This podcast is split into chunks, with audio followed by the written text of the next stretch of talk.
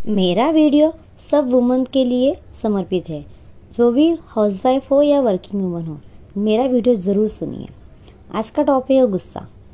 सब लोग बोलते हैं गुस्सा अपने शरीर के लिए हानिकारक है, अपने मानसिक मानसिक मन आरोग्य के लिए गुस्सा हानिकारक है।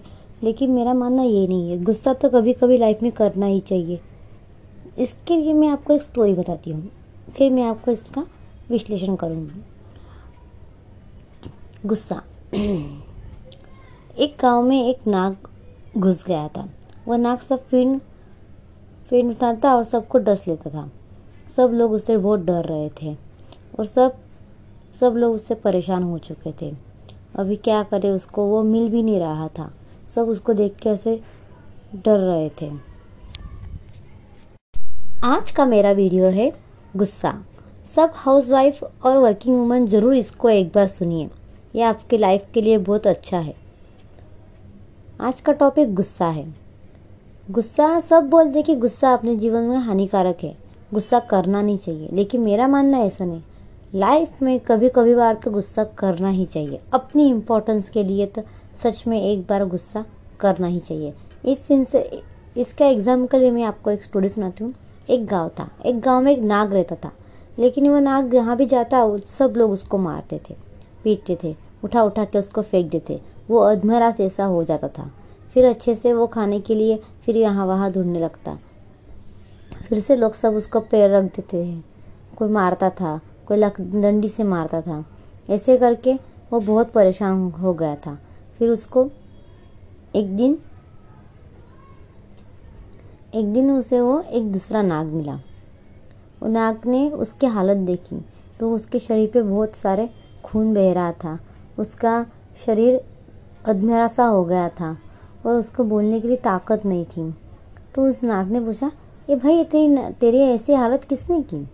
नाग ने बोला, ये लोग के, ये गाँव के लोग बहुत बेशरम हैं, बहुत मारते हैं। मैं किसी को डसता नहीं हूँ, कुछ करता नहीं हूँ तो भी मुझे लकड़ी लकड़ी डंडी डंडी से मारते हैं ये लोग।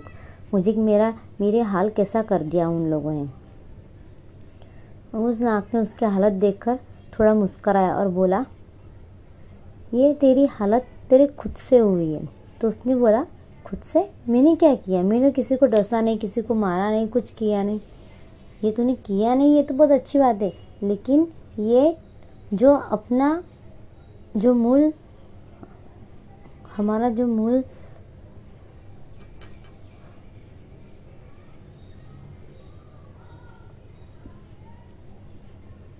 हमारा मूल स्वभाव जो है, वो फिर निकालना है। गुस्सा करना है। तूने एक बार भी वो नाक का फिन निकाला नहीं।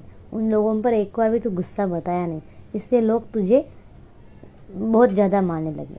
तो एक बार उसका ट्राई कर देख, तुझे कोई नहीं मारेगा। उसकी बात सुनकर वैसे ही नाक उस गाँव में गया।